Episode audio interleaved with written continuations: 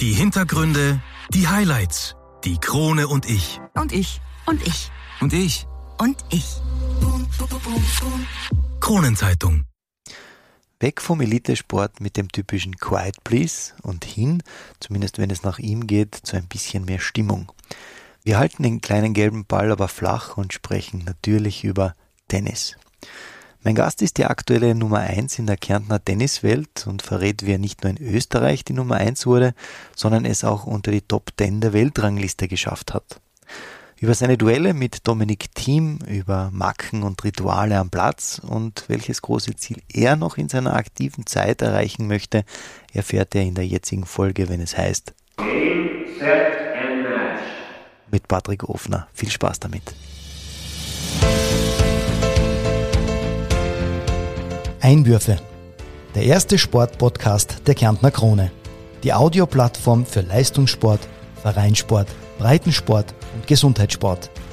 Ein Podcast zum Mitreden, zum Zuhören, zum Nachmachen. So bleiben wir alle in Bewegung. Ich bin Patrick Jochum. Schön, dass du mit dabei bist.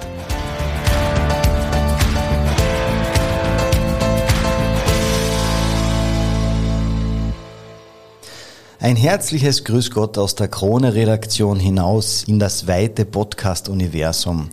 Heute widmen wir uns einer kleinen gelben Filzkugel, die für viele Menschen die Welt bedeutet. Richtig, Tennis ist unser Thema heute und wer sich die Australian Open vor kurzem live im Fernsehen angesehen hat, hat spätestens da verstanden, wie spannend und unter anderem auch nervenaufreibend dieser Sport sein kann. Ich bin natürlich auch dieses Mal nicht alleine. Ich darf heute bei mir die aktuelle Nummer 1 in Kärnten, Patrick Ofner, bei mir begrüßen. Hallo Patrick, schön, dass du da bist. Hallo auch von meiner Seite. Patrick, bevor wir ein bisschen über dich persönlich plaudern, würde ich sagen, wir starten gleich mit dem aktuellsten Thema überhaupt, die Australian Open. Wie viele Spiele davon hast du denn nicht gesehen? Also ich habe schon einige gesehen, so, ähm, dann, wenn es sich halt immer ausgegangen ist, meistens in der Früh. Untertags war es oft recht schwierig, die, die Spiele zu beobachten. Aber in der Früh habe ich natürlich immer ein bisschen eingeschalten und die, die Matches und die Ergebnisse live verfolgt. Und ja, war ein sehr interessantes Turnier. Das Finale der Australian Open Nadal gegen Medvedev, äh, was sagst du zu dieser außergewöhnlichen Leistung der beiden? Ich glaube, das Match war, war für die ganze Welt faszinierend. Das war ja. ja sehr, sehr intensives, sehr langes und sehr, und ein Match auf sehr hohem Niveau. Und ich glaube, alle tennisbegeisterten Leute auf der ganzen Welt haben das von Anfang bis zum Ende verfolgt und, und da hautnah mitgefiebert dass Rafael Nadal mit seinen jungen 35 Jahren, ich darf das mit meinen 38 schon behaupten, für eine Leistung abgeliefert hat. Unglaublich. Die Verletzungen äh, und letztes Jahr auch noch die Covid-Infektion. Ich glaube, er hat selber nicht gewusst, äh, wie er diesen Titel eingefahren hat. Das sind eigentlich die großen Momente im Sport, wenn man der ganzen Welt eigentlich zeigen kann, was man drauf hat, oder? Ich glaube, das sind, sind sehr, sehr schöne Erlebnisse, nicht nur für ihn, sondern für viele andere auch. Und es hat vor dem Turnier sicher niemand damit gerechnet, dass er, dass er das Turnier gewinnen wird. Ähm, er hat es aber allen wieder gezeigt, dass er es immer noch drauf hat und immer noch kann. Und ja, ich glaube, das, das war sehr, sehr beeindruckend, wie er das da unter, unter Beweis gestellt hat. Wer war dein Favorit für das Turnier? Ähm, mein Favorit vorher war eigentlich der Medvedev. Ähm, ja, er war sehr knapp dran im Finale. Er hat es ja weit gebracht. Er hat es weit gebracht, hat es halt nicht ganz drüber gebracht. Ähm, ja, ich hätte vor dem Turnier eben auf ein Finale Djokovic gegen Medvedev gesetzt, aber da ist auf der anderen Seite ein bisschen was anderes dazwischen gekommen, wie wir, wie wir alle mitgekriegt haben aus den Medien. Aber ja, also ich hätte dann trotzdem auf Medvedev getippt, aber ja, hat es nicht ganz gereicht, aber ich freue mich natürlich auch für Nadal, dass er da den, den 21. Grand Slam Titel geschafft hat und, und jetzt da ganz, ganz alleine an der Spitze steht. Vielleicht hast du selber schon das eine oder andere Mal miterlebt. Äh, Medvedev war ja 2 zu 0 in Sätzen vorne und verliert das Ding überhaupt dann noch. Aus deiner Sicht, was hat er da falsch gemacht oder warum hat er den Sack nicht zumachen können? Ich glaube, auf, auf ein Match Best of Five ähm, kommt, kommt, vieles zusammen. Ähm, schwer zu sagen jetzt von außen. Im dritten Satz hat er, hat er teilweise so gewirkt, als, als hätte er den einen oder anderen Punkt vielleicht nicht mit 100 Prozent gespielt, nicht ganz konsequent zu Ende gespielt. Und das kann auf dem Niveau und auf so einer Distanz natürlich dann einmal schneller Match drehen. Und das kann sein, dass es, dass das dann den Ausschlag gegeben hat. Aber im Endeffekt, ja, ich glaube, hat es einen verdienten Sieger gegeben, obwohl es natürlich auch beide sehr verdient hätten, dass sie, dass sie das Finale gewinnen. Aber ich glaube, einer muss es gewinnen und der Nadal hat es absolut verdient. Ja, unglaubliche Partie auf alle Fälle. Für alle, die es nicht gesehen haben, schade an dieser Stelle, ist vielleicht fürs nächste Grand Slam Turnier ähm, ja die Herausforderung, dieses mitzuverfolgen. Aber Patrick, kommen wir zu deiner Karriere, ähm, denn diese ist ja nicht weniger spannend, wie wir hören werden. Aber starten wir mit deinen Anfängen. Wann hast du überhaupt mit dem Tennis begonnen? Meinen ersten Tenniskurs habe ich mit sechs Jahren gemacht. Da sind eigentlich meine Einstiege zum, zum Tennis gekommen. Ich habe davor schon mit, mit meinem Papa zu Hause in der, in der Hauseinfahrt ein bisschen Ball hin und her geschupft, würde ich jetzt einmal sagen. Das hat man nicht als Spielen bezeichnen können. Ähm, aber ich habe immer schon immer gern mit, mit Bällen herumgespielt. Also ich habe immer einen Ball in der Hand gehabt, schon als Kind, habe herumgeschossen, ob das jetzt mit der Hand, mit dem Fuß war. Also hat mich immer schon begeistert und dann ähm, mit dem ersten Tenniskurs ist eigentlich die Leidenschaft noch mehr, noch mehr dazugekommen und ja, so hat sich das dann dann weiter ergeben. Da muss ich fragen, wenn du immer einen Ball in der Hand gehabt hast und damit umgeschossen hast, warum nicht Handball? Meine Sportart. ähm, hast du das auch Ahnung. einmal ausprobiert irgendwann? Nein, das habe ich, das hab ich gar nicht okay. ausprobiert. Ähm, meine Eltern haben mir dann irgendwann einmal so einen Plastikschläger geschenkt. Ähm, mit dem habe ich halt dann fast den ganzen Tag herumgeschossen. Die Mama hat schon keine Freude mehr gehabt, weil da der Ball durch die, durchs Haus geflogen ist. Aber ja, also so hat sich, so hat sich das Ganze dann ergeben. Einen Zugang zum Handball hat, habe ich jetzt durch die Familie nie gehabt und ja, so bin ich dann irgendwie zum Tennis gekommen und dann dabei, dabei geblieben. Ja, schade drum. Also da werden mit der Mama vielleicht noch ein, ein erstes Wörtchen reden, dass sie da den Tennisschläger dem Junior geschenkt hat. Nein. Ich kann mich selbst ein bisschen zurückerinnern an meine Kindheit, als ich mit dem Tennis begonnen habe. Ähm, mich hat das Ballglauben immer total angezipft. Äh, wie ist es dir damit gegangen?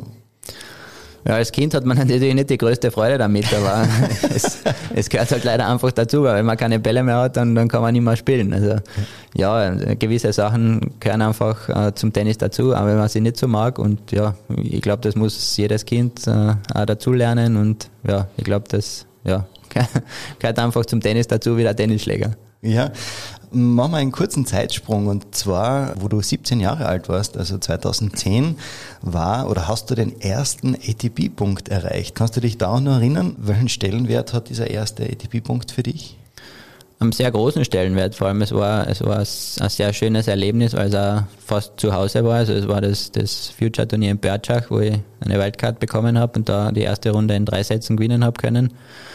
Ähm, ja, also so ein Erlebnis bleibt natürlich in Erinnerung und, und immer ganz schön, wenn man, wenn man das zu Hause machen kann, wo sehr viele Freunde oder die ganze Familie fast zuschauen war. Und ja, also sehr schönes Erlebnis, an das ich mich auch gern zurückerinnere. Mhm. Im Alter von 18, also 2011, hast du dann deinen absoluten Durchbruch geschafft, äh, nachdem du das Heimturnier in Villach ohne Satzverlust gewonnen hast und es in Mailand ins Finale des ITF Grade A Turnier geschafft hast.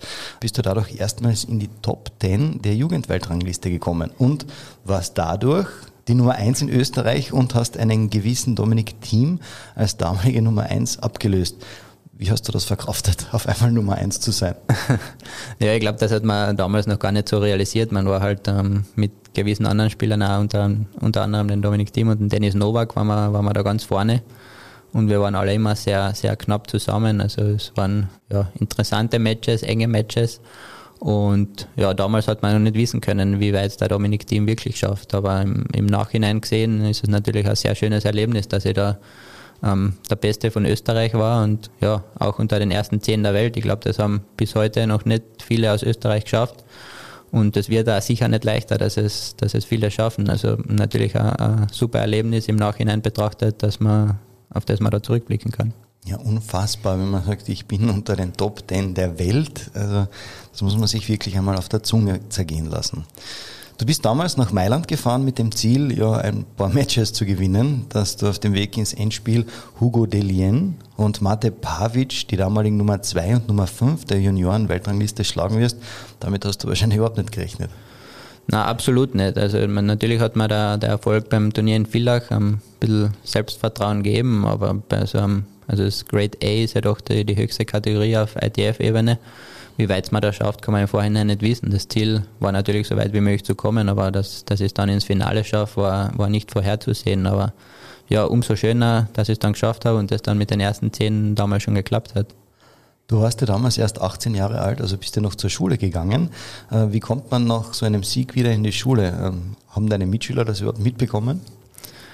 Sie haben es natürlich mitbekommen, aber ja, nachdem sie selber sehr viel Sport gemacht haben, äh, in, in ihrer eigenen Sportart, hat man jetzt nicht äh, hautnah mitverfolgen können, was die anderen Klassenkollegen immer machen. Ähm, ja, sie haben es natürlich mitbekommen, aber es war jetzt nicht so, dass, äh, dass ich jetzt als großer Star gefeiert worden bin. Das, das wollte ich aber auch nicht und das werde ich jetzt nie wollen, aber natürlich haben sie mitbekommen und für mich selber war es ein sehr schönes Erlebnis. Ja, glaube ich dir. Also wenn das mir passiert wäre, hätte ich gesagt, Jungs und Mädels in der Klasse, ich bin Top 10 auf diesem Planet. Es ist schwierig, oft gegen Fußball und Eishockey durchzusetzen. ja, aber da können Sie sich ein Beispiel an dir nehmen. Vielleicht klappt es ja irgendwann einmal mit dem Fußball und dem Eishockey unter den besten 10 der Welt zu stehen. Wie hast du es überhaupt geschafft, äh, so eine Karriere hinzulegen und nebenbei die Schule überhaupt zu beenden? Hast du überhaupt Zeit für andere Dinge gehabt, außer Sport und Schule? Es war, wenig, es war wenig Zeit für andere Dinge. Also das Hauptaugenmerk war natürlich auf der Schule und unterm Sport. Ähm, Schule ist für mich trotzdem immer an erster Stelle gestanden. Das war, war für mich das, das große Ziel, die, die Matura mal fertig zu machen. Viele andere ja, haben, sie, haben sie nicht gemacht, aber das hätte ich von meinen Eltern aus nie dürfen und hätte es auch selber nicht wollen. Also Ziel war immer die Matura zu machen und schauen, was, was nebenbei mit dem Sport möglich war. Und ja, ich glaube, ich habe das ganz gut geschafft, dass ich das, dass ich das alles unter einen Hut bringe. Und ja, es war natürlich eine große Hilfe, dass, äh, dass ich dann in der Oberstufe in Sportpark in Klagenfurt gewechselt bin. Ähm, das ist ein fünfjähriges Gymnasium, das heißt, man hat ein Jahr länger Zeit äh, bis zur Matura und hat da deswegen ein bisschen mehr Möglichkeiten ähm, zu trainieren und auch äh, Turniere zu fahren. Das heißt, man kann gewisse Fehlstunden in der Schule haben, ähm, das auch von, von den Lehrern toleriert wird und wo man dann gewisse Hilfe bekommt, dass man auch wieder mitkommt. Also ich war natürlich in dem Jahr 2011 schon sehr viel unterwegs und ja, habe da sehr viele Fehlstunden gehabt und ja, habe da aber eine große Hilfe ähm, vom Schulsportleistungsmodell Kärnten, also vom Sportpark Klagenfurt bekommen, dass ich, dass ich da trotzdem in der Schule mitschaffe. Ja, also mir kommt das jetzt ja bekannt vor. SSLK, da sind ja sehr viele, auch unserer vorigen Podcast-Gäste, äh, in diese Schule gegangen und äh, ja, da ist immer wieder ein Name gefallen, nämlich der Zacki, ja, wie wir ihn alle kennen, ähm, der Schult Zacharias. An dieser Stelle wieder mal äh, nette Grüße in die Schule. Zumindest spätestens, wenn man unter den Top Ten in der Jugendweltrangliste ist und Nummer eins in Österreich, da müssen ja Sponsoren auf dich aufmerksam geworden sein oder wie hast du das damals gehandelt?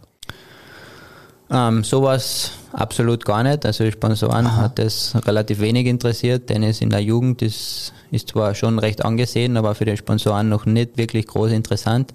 Es kommt natürlich viel auch darauf an, welche, welche Kontakte man hat, welche Kontakte der Trainer hat, aber also das, das war jetzt nicht das große Thema, dass, dass da Sponsoren auf mich zukommen sind oder gesagt haben, wir möchten dich da dabei unterstützen. Es war trotzdem sehr viel Eigeninitiative und mit der Unterstützung meiner Eltern haben wir da sehr viel geschafft. Also es Sponsoren waren wohl ein paar da, aber es war jetzt trotzdem die größte, also der größte Teil ist von, von meinen Eltern kommen. Also die haben dich da vollkommen unterstützt, weil ich denke mir, das Fahren zu den Turnieren, die Anreise, Abreise, Unterkunft, da ist man ja immer eine Zeit lang, ist mit sehr vielen Kosten verbunden. Danke noch einmal an die Eltern, muss man glaube ich da an der Stelle sagen, oder? Na, großes Dankeschön, dass die mich da immer unterstützt haben. Papa ist mit mir sehr viel zu den Turnieren gefahren, er war mit mir bei allen Grand Slam Turnieren unterwegs ja, also ein riesengroßes Danke, dass er, dass er das für mich gemacht hat, weil ich glaube, mit 18 allein in einer großen, weiten Welt bei diesen großen Turnieren herumzureisen ist jetzt doch nicht ganz so einfach und das ist leichter, wenn man zumindest einen mit hat, der, der einem da ein bisschen helfen kann. Ja, natürlich wäre es einfacher oder einfacher, ein bisschen, bisschen komfortabler gewesen, wenn man, wenn man einen eigenen Trainer auch noch mit hat, aber das kommt natürlich dann auch sehr auf die Kosten drauf an und ja, das war eben damals nicht möglich, dass das eben passiert, dass da der eigene Trainer mitfährt. Und deswegen glaube ich, habe ich das mit dem Papa ganz sehr gut hinbekommen. Also war der Papa sowas wie dein Manager? Kann man definitiv sagen, ja. Also Papa war Manager, ja. Mhm. Ähm, Tennis spielen selber hat er nicht großartig praktiziert, sage ich einmal. Sie hat wohl hobbymäßig gespielt, aber als Trainer hat es dann doch nicht ganz gereicht. Also ich war dann sehr auf mich selber gestellt. Er hat mir natürlich geholfen, wo er immer, wo er immer hat können, aber ja, also ich glaube trotzdem, dass wir, dass wir ein sehr gutes Team waren. Mhm. Schlagwort Orange Bowl Finale 2011. Für alle, die es nicht wissen, die Orange Bowl ist eines der wichtigsten Tennisturniere für Juniorinnen und Junioren. Findet jährlich im Dezember in Florida, genauer gesagt in Key Biscayne statt und wird von der International Tennis Federation ausgetragen. Dieses Turnier hat beispielsweise ein gewisser Herr Federer 1998 oder 1999 ein Herodik gewonnen Und 2011 fast Patrick Ofner. Warum hat es nicht gereicht? Weil, weil im Finale einer gegenübergestanden ist, der einfach besser war. ja, kurz und knackig, ja. Nein, ich glaube, das, das, muss man im Tennis auch akzeptieren. Also im Finale habe ich damals gespielt gegen einen gewissen Dominik Thiem. Das hat man damals natürlich auch noch nicht gewusst, wie, wie weit er dann nach vorne kommt, aber im Nachhinein gesehen, ein, ein riesengroßer Erfolg, dass ich es da ins Finale geschafft habe und bin auch wirklich sehr stolz drauf, dass ich da auf der Liste mit Federer, und vielen anderen, unter anderem auch Monfils stehe. Und ja, also im Nachhinein betrachtet natürlich sehr schön, dass man da draufstehen kann und dass ich da ins Finale geschafft habe. Unter anderem auch ein gewisser Horst Skoff hat dieses Turnier zweimal gewonnen. Ähm, aber zurück zu 2011. Du hast in einem Interview gesagt, du hättest fit sein müssen, um Dominik Thiem zu schlagen. Ich habe im Halbfinale, soll jetzt kein Ausrede sein, aber ein sehr langes Match gehabt. Da habe ich 7-6 im dritten Satz gewonnen. Ich war sicher sicher etwas müde vom Vortag schon, aber absolut keine Ausrede. Also das Ergebnis war dann relativ klar im Finale. Und ja, ich glaube auch, wenn ich, wenn ich ganz fit gewesen wäre, wäre es sehr schwierig geworden, das, das Finale zu gewinnen. Also ich glaube, er hat es verdient gewonnen und, und das passt auch alles. Ah, super. Hat dieses Finale zweier Österreicher den Stellenwert auf internationaler Ebene, also von damals bis heute, vielleicht ein bisschen steigern können? Definitiv. Also ich glaube schon, dass es immer wieder erwähnt wird, dass da zwei Österreicher im, im Finale gegeneinander gespielt haben. Das hat es davor nicht, noch nicht gegeben und das hat es bis heute auch nicht wiedergegeben.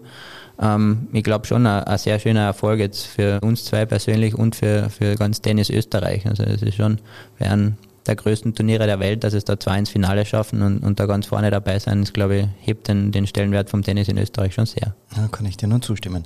Du wurdest von einem damaligen Trainer, Jerry Hebein, als extrem zielstrebig beschrieben und hast schon damals dir eigene Trainingspläne zurechtgelegt. Hattest eine gute Selbsteinschätzung, wann du eine Pause gebraucht hast und etc. etc. Ist das nach wie vor so? Absolut. Ich habe in der Schule eben Sportkundeunterricht gehabt und da haben wir sehr viel gelernt, äh, wie das Training aufgebaut sein sollte, wie das Training funktioniert. Und da habe ich schon immer selber auf mich, auf mich sehr, auf meinen Körper sehr gehört und gesagt, was brauche ich, was ist für mich notwendig und habe versucht, ähm, viel, viel selber zu machen. Natürlich auch, wenn ich jetzt nicht immer einen Trainer mitgehabt habe, war ich auf mich alleine gestellt. Also es war so, ja, ich muss es fast selber machen, ja, weil man sonst nicht wirklich wer helfen kann. Aber ich glaube, das, das hat bis heute ganz gut funktioniert und mache es auch immer noch so. Also ich, ich denke mir, was, was tut mir gut, was, was mache ich oder was soll ich machen und das ziehe ich auch durch und ich glaube, das funktioniert bis heute noch immer sehr gut. Mhm. Du hast es vorher schon ein bisschen angerissen. Für dich hatten äh, damals Schule und Sport den gleichen Stellenwert. Welchen Ratschlag kannst du jetzt vielleicht jungen Tennisspielern mit auf den Weg geben, beziehungsweise wie hast du selber gemacht oder gehandelt? Ich habe mir immer gedacht, dass es fürs Tennis auch förderlich ist, dass man was anderes nebenher noch macht. Zum Beispiel im, im jungen Alter eben die Schule.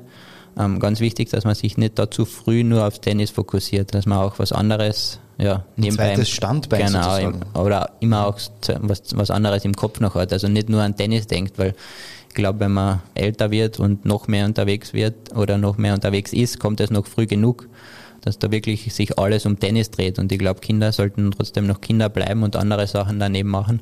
Und deswegen glaube ich, ist es wichtig, dass sie auf jeden Fall einmal die Schule fertig machen. Ich sage, bis zur Matura muss es funktionieren, dass Tennis und Schule vereinbar sind.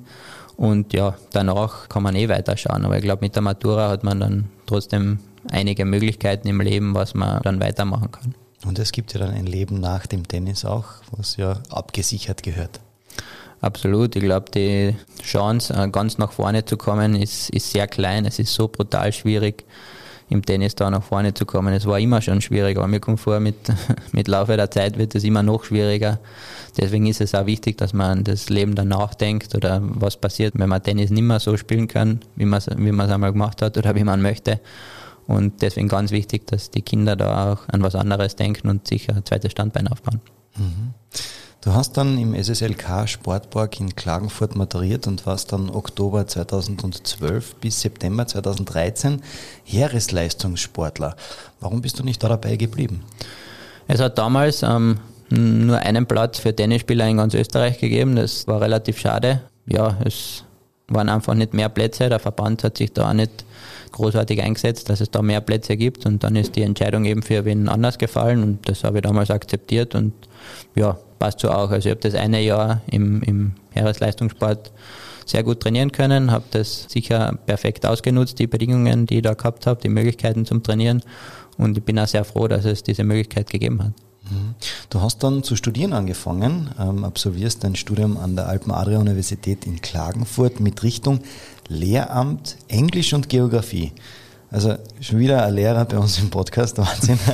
Also ist für dich der Sport nicht das Allerwichtigste im Leben? Ähm, es ist ein sehr wichtiger Teil, aber sicher nicht alles, nachdem ich eh sehr, sehr viel im, in meinem privaten Leben mit Sport zu tun habe, habe ich mir gedacht, ähm, irgendwas anderes muss ich, auch, muss ich auch mal machen. Deswegen habe ich, habe ich damals nicht Sport ausgewählt. Das Sportstudium ist in Klagenfurt auch erst später dann dazukommen. Die Idee war damals gar nicht da, dass ich jetzt Sport nehme. Die haben mich dann für Englisch und Geografie entschieden, weil, weil mich beide Gegenstände interessiert haben. Und ja, ich glaube, das, das war trotzdem eine sehr gute Wahl. Wie weit bist du im Studium?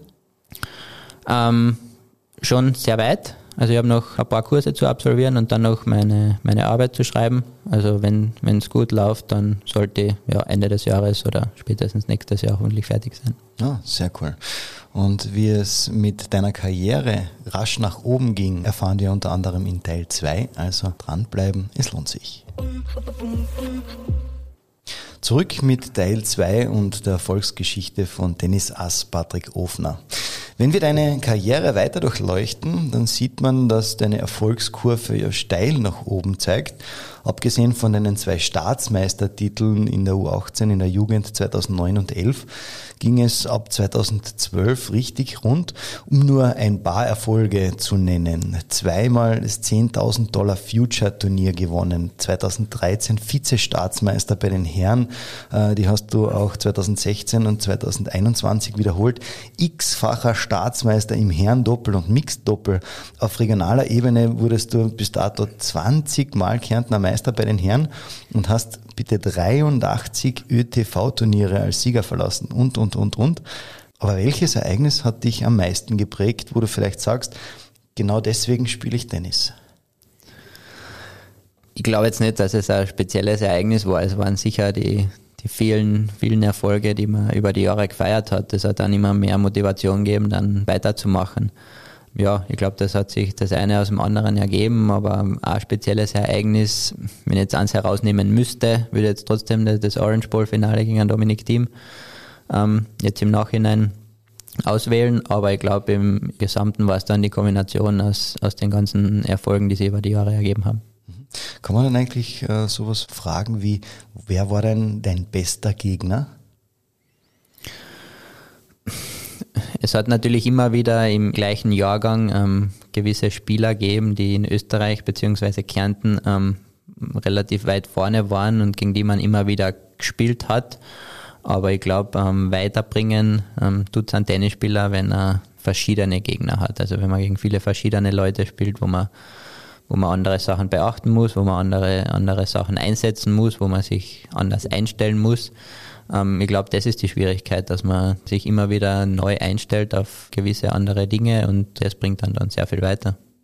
Gibt es für dich sowas wie ein Idol, wo du sagst, ich möchte genauso spielen wie der oder vielleicht gegen den möchte ich einmal spielen?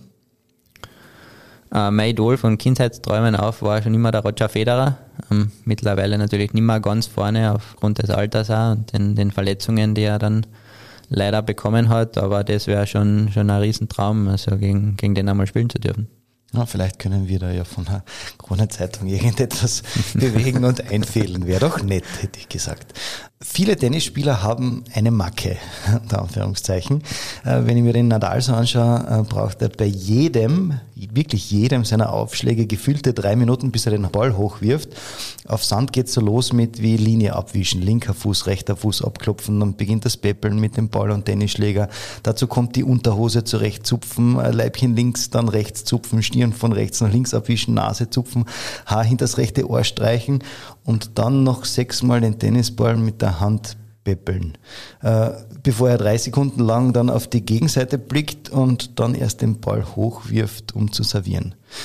Welche Marke bzw. welches Ritual hast du? Ähm, ich würde jetzt einmal sagen, Gott sei Dank gar keins. ähm, am Tennisplatz jetzt, jetzt nicht wirklich. Also ich bin da sehr, sehr flexibel, würde ich jetzt einmal sagen. Ähm, ja, ich passe mir den Gegebenheiten an. Ähm, bin natürlich als Einzelsportler doch ein bisschen eigensinnig, würde ich manchmal sagen. Wenn ich mir was in den Kopf setze, dann, dann will ich das auch haben oder will ich das machen. Und ja, auf der einen Seite gut, auf der anderen vielleicht auch mit einmal nicht so gut. Mhm. Aber so ein richtiges Ritual wie der Nadal äh, habe ich Gott sei Dank nicht. Okay. Äh, Sternzeichen bist du? Stier. Stier. Ah, vielleicht deswegen, ja, was dein Kopf setzt. Mag sein. okay. ähm, weil wir vorher gerade beim Aufschlag waren, nach welchem Kriterium sucht man sich den richtigen Ball beim Servieren aus? Man sieht ja immer wieder, da bekommt der Spieler die drei Bälle, dann hat er die in der Hand und dann wirft er einen dem Ballkind wieder zurück. Nach was wähle ich den richtigen Ball für den ersten Aufschlag aus? Ähm, ich glaube, es kommt da sehr auf den Spielstil drauf an, den ein Spieler hat. Ähm, ja, also es, es, gibt natürlich Bälle, die, die das ein oder andere Mal öfter schon im Ballwechsel eingesetzt worden sind und dadurch ähm, ja, ein bisschen langsamer geworden sind, indem die Haare, also dieser Filz, der am Ball drauf ist, auch dann ein bisschen wegsteht. Der Ball dadurch ein bisschen größer wird und, und der Ball deswegen ein bisschen langsamer wird. Also gute Aufschläger werden sich natürlich den, den schnellsten, den ja, sagen, neuesten, ja. glattesten Ball mhm. aussuchen. Ähm, ähm, Spieler wie ich, ähm, die jetzt nicht vom Aufschlag leben, sondern eher mehr auf, auf Ballwechsel spielen oder schauen, dass sie den Ballwechsel so lang wie, wie möglich halten, dass ich jetzt nicht immer den schnellsten Ball auswähle. Ich glaube, das ist, das ist unterschiedlich und ja, vielleicht da ein bisschen eine Gewohnheitssache geworden. Viel Unterschied wird man nicht merken, ein kleiner Unterschied ist sicher da, aber ja, gehört anscheinend auch zum Tennis einfach dazu. Ja, ich wähle ja immer den Ball, der noch den schönsten Schriftzug drauf hat.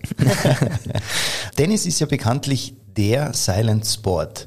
Ähm, warum eigentlich? Wenn ich an meine Handballkarriere zurückdenke, erinnere ich mich gern, dass mir das eigentlich immer voll getaugt hat, wenn beim 7 Meter Strafwurf die Halle getobt hat und viel schöner noch, wenn dann die gegnerischen Fans noch mehr getobt haben, wenn ich den Ball ins Tor geworfen habe.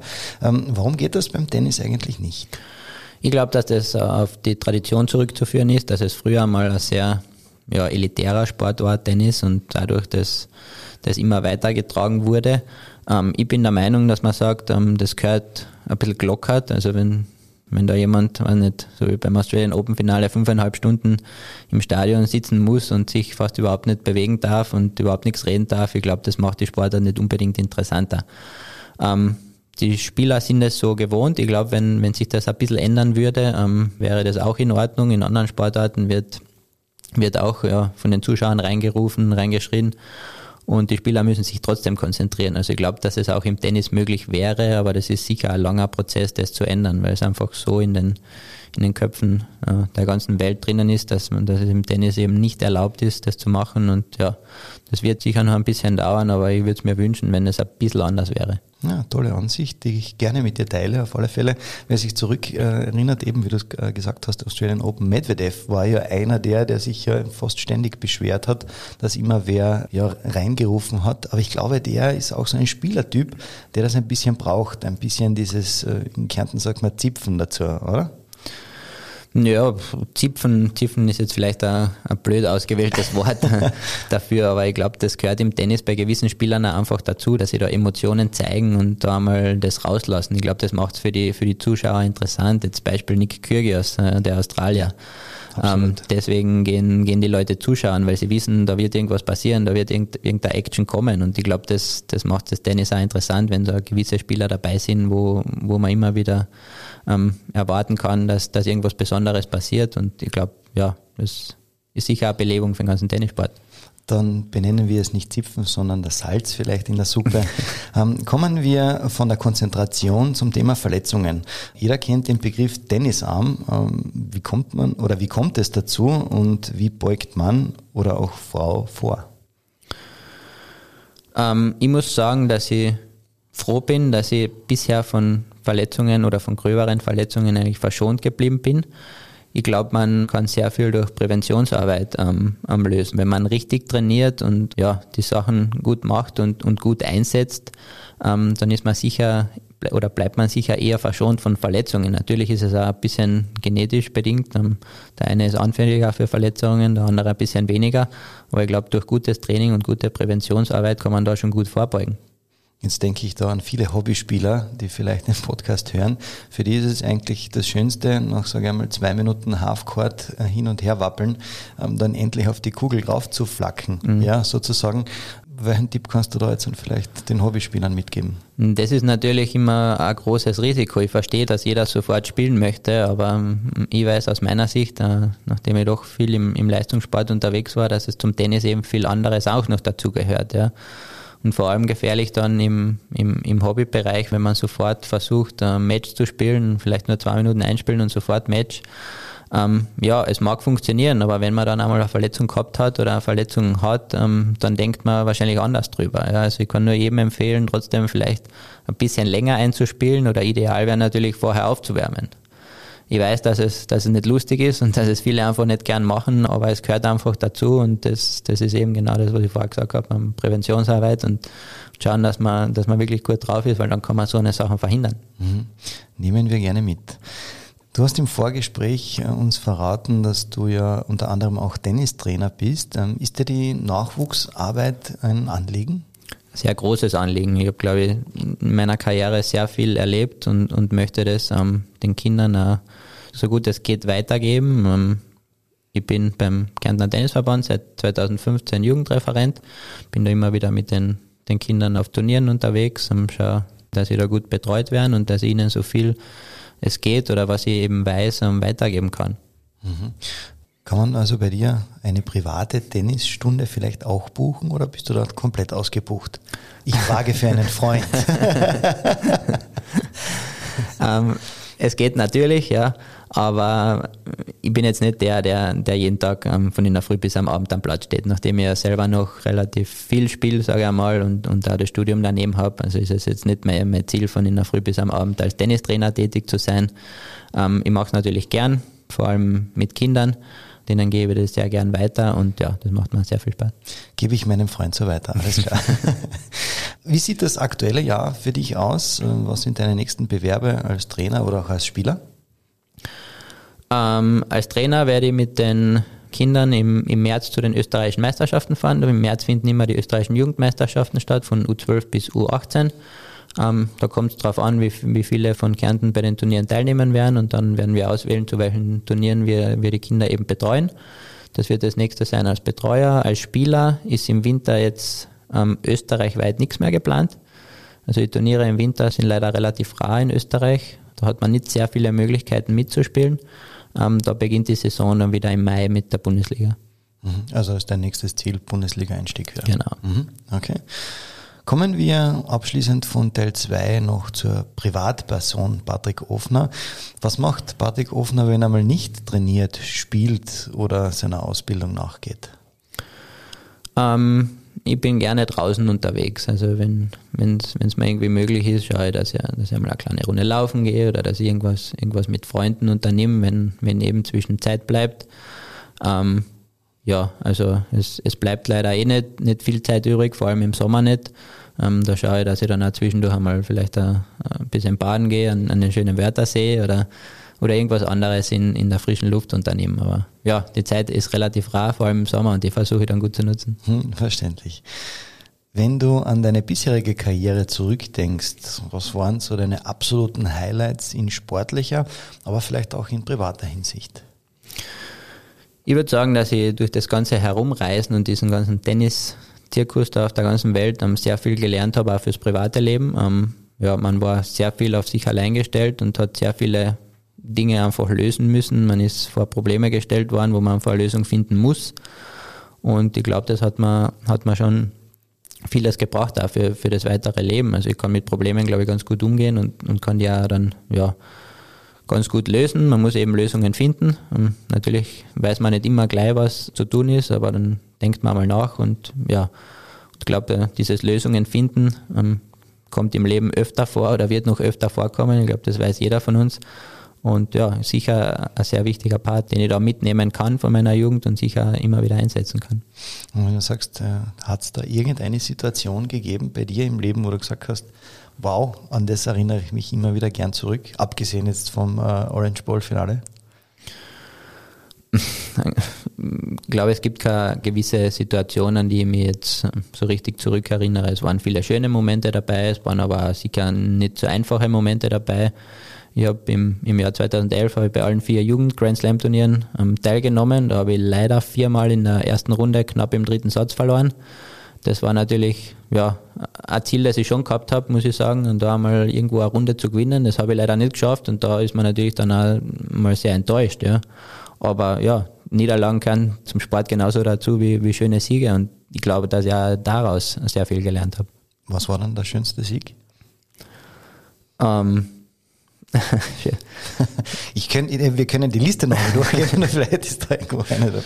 Nein, es hat, es hat viele schöne Siege gegeben, aber sicher im Jugendbereich in, in Villach das ITF-Turnier, ja, das, das erste richtig große Turnier, das ich eigentlich äh, da gewinnen habe können und, und dann vor heimischem Publikum ist immer was ganz Besonderes. Wenn da viele Leute zuschauen, die, die einen kennen, die ganze Familie da ist und das war sicher ein besonderes Erlebnis, dass ich das geschafft habe. Ja, sehr cool.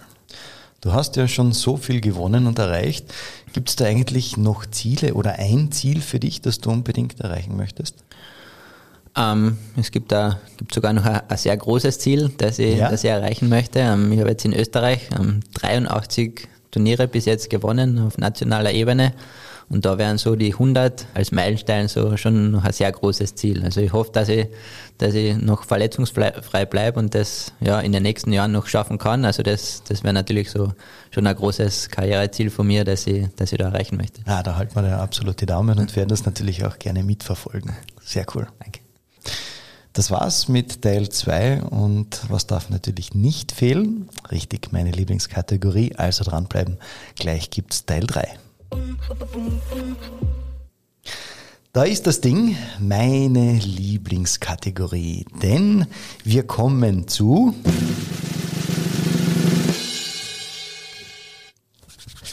den Spitzen der Krone. Sagt dir das etwas, lieber Patrick?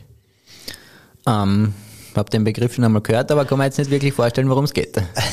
ja, ich darf es dir kurz erklären und zwar ich werde einen Satz beginnen und du vollendest diesen bitte und vielleicht dann anschließend mit einer kleinen Begründung, warum. Okay? Passt. Perfekt. Zu Beginn beim Münzwurf, du gewinnst, ich entscheide auf Aufschlag, Rückschlag, Seitenwahl. Rückschlag. Warum? Ähm, weil ich mir immer schon gedacht habe, dass es im ersten Game am leichtesten ist, am leichtesten, am ehesten wahrscheinlich, dass man aber ein Break schafft, also den Aufschlag vom Gegner abnimmt. Und deswegen entscheide ich mich eigentlich fast immer für Rückschlag. Interessante Strategie. Ja, das werde ich beim nächsten Mal auch ausprobieren. Am Tennisplatz fürchten alle meine oder meinen? Äh, meine Vorhand würde ich sagen. Ähm, mit der kann ich doch sehr viele Punkte machen oder den, den Gegner sehr gut äh, links-rechts laufen lassen. Und deswegen, glaube ich, versuchen doch recht viele, ähm, mir nicht zu viel auf die Vorhand zu spielen. Mhm. Sport ist für mich eine große Leidenschaft. Also ich glaube, da, durch das, dass ich immer schon viel mit Sport zu tun gehabt habe, ähm, wird mich das mein, mein ganzes Leben weiterverfolgen. Aber ich würde das als sehr positiv betrachten und das freut mich immer wieder, wenn ich, wenn ich selber Sport betreiben kann. Meine größte Herausforderung ist.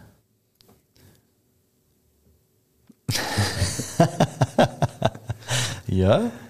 Ähm, ja, ich glaube, dass ich immer wieder die Motivation am Platz bringen kann und immer, immer wieder Neues äh, oder mich versuchen neu zu motivieren, äh, nachdem man schon trotz den vielen Erfolgen und, und trotzdem immer wieder neue Ziele hat und, und die versucht dann zu erreichen. Also oft ist das Training schon hart, aber man muss sich dann manchmal quälen und, und versucht dann trotzdem das Beste daraus zu machen. Mhm. Das würde ich gerne als Schlagzeile in der Kronenzeitung über mich lesen. Patrick Ofner gewinnt die French Open. Ah, okay. Warum ausgerechnet die French Open? Weil ich schon immer auf Sand aufgewachsen bin und ja, Sand mein Lieblingsbelag ist. Ja, okay, cool. Ja, warum nicht? Wird nicht mehr passieren. okay. Mein Lebensmotto ist? Ähm, immer ehrgeizig bleiben. Also wenn man sich Ziele steckt, diese sollten realistisch sein und dann ja, versucht, diese zu erreichen. Also ich glaube, wenn man sich Ziele steckt, hat man oder findet man mehr Motivation, ähm, diese dann auch zu erreichen und ist zielstrebiger im Leben. Einmal im Leben möchte ich. Puh, das ist eine schwierige Frage. Ähm, die Schnelle würde ich jetzt sagen, ein Flugzeug fliegen. Flugzeug fliegen? Mhm. Wie kommt man darauf? Mir wird das Fliegen schon immer fasziniert und ich stelle mir das nicht so einfach vor und ich glaube, das wäre eine gewisse Herausforderung und ja, Ah. wäre mal cool auszuprobieren. Auf den Spuren von Niki Lauda also. Nein, ich, ich glaube, Pilot wird nicht mehr werden, aber, aber ich glaube, es wäre eine coole Erfahrung, das mal selber steuern zu können. Ja, cool. Lass mal so stehen. Und das möchte ich den Einwürfe-Zuhörern noch sagen. Ich möchte mich zum Schluss noch einmal bedanken bei allen, die mich bis jetzt in meiner Karriere unterstützt haben, allen voran meinen Eltern natürlich, die eine Riesenunterstützung und ein großer Teil äh, von meinem Leben bisher waren. Ähm, natürlich auch ein großes Danke an meine Sponsoren. Ganz besonders hervorzuheben ist da die Firma Head, von der ich ähm, die ganze Ausrüstung immer bekommen habe und die mir da sehr, sehr geholfen haben in den ganzen vielen Jahren, ähm, in denen ich schon äh, die Marke Head vertritt. Und ähm, besonders wichtig ähm, ist es mir auch, dass die Jugend ähm, weiter im Sport bleibt, vor allem durch die besondere Situation durch Corona, glaube ich, hat es doch viele andere Interessen gegeben. Als Jugendreferent im Kärntner Tennisverband ähm, ist es mir ein besonderes Anliegen, dass ich die da unterstütze, wie ich es kann und, und so gut es geht. Ja, also im, im Kärntner Tennisverband ähm, bin ich sehr, sehr gerne und mir macht die Arbeit mit Kindern sehr viel Spaß ja, das Miteinander wäre ein Punkt, ähm, dass man im Tennis trotzdem als Einzelsport ja doch ein bisschen ähm, an das Miteinander denkt. Man braucht gewisse Trainingspartner, ist, ist oft gemeinsam unterwegs. Und das wäre schön, wenn man, wenn man das in Kärnten da um einiges noch, noch besser machen können, dass es äh, vielleicht mehr Miteinander als, als gegeneinander gibt.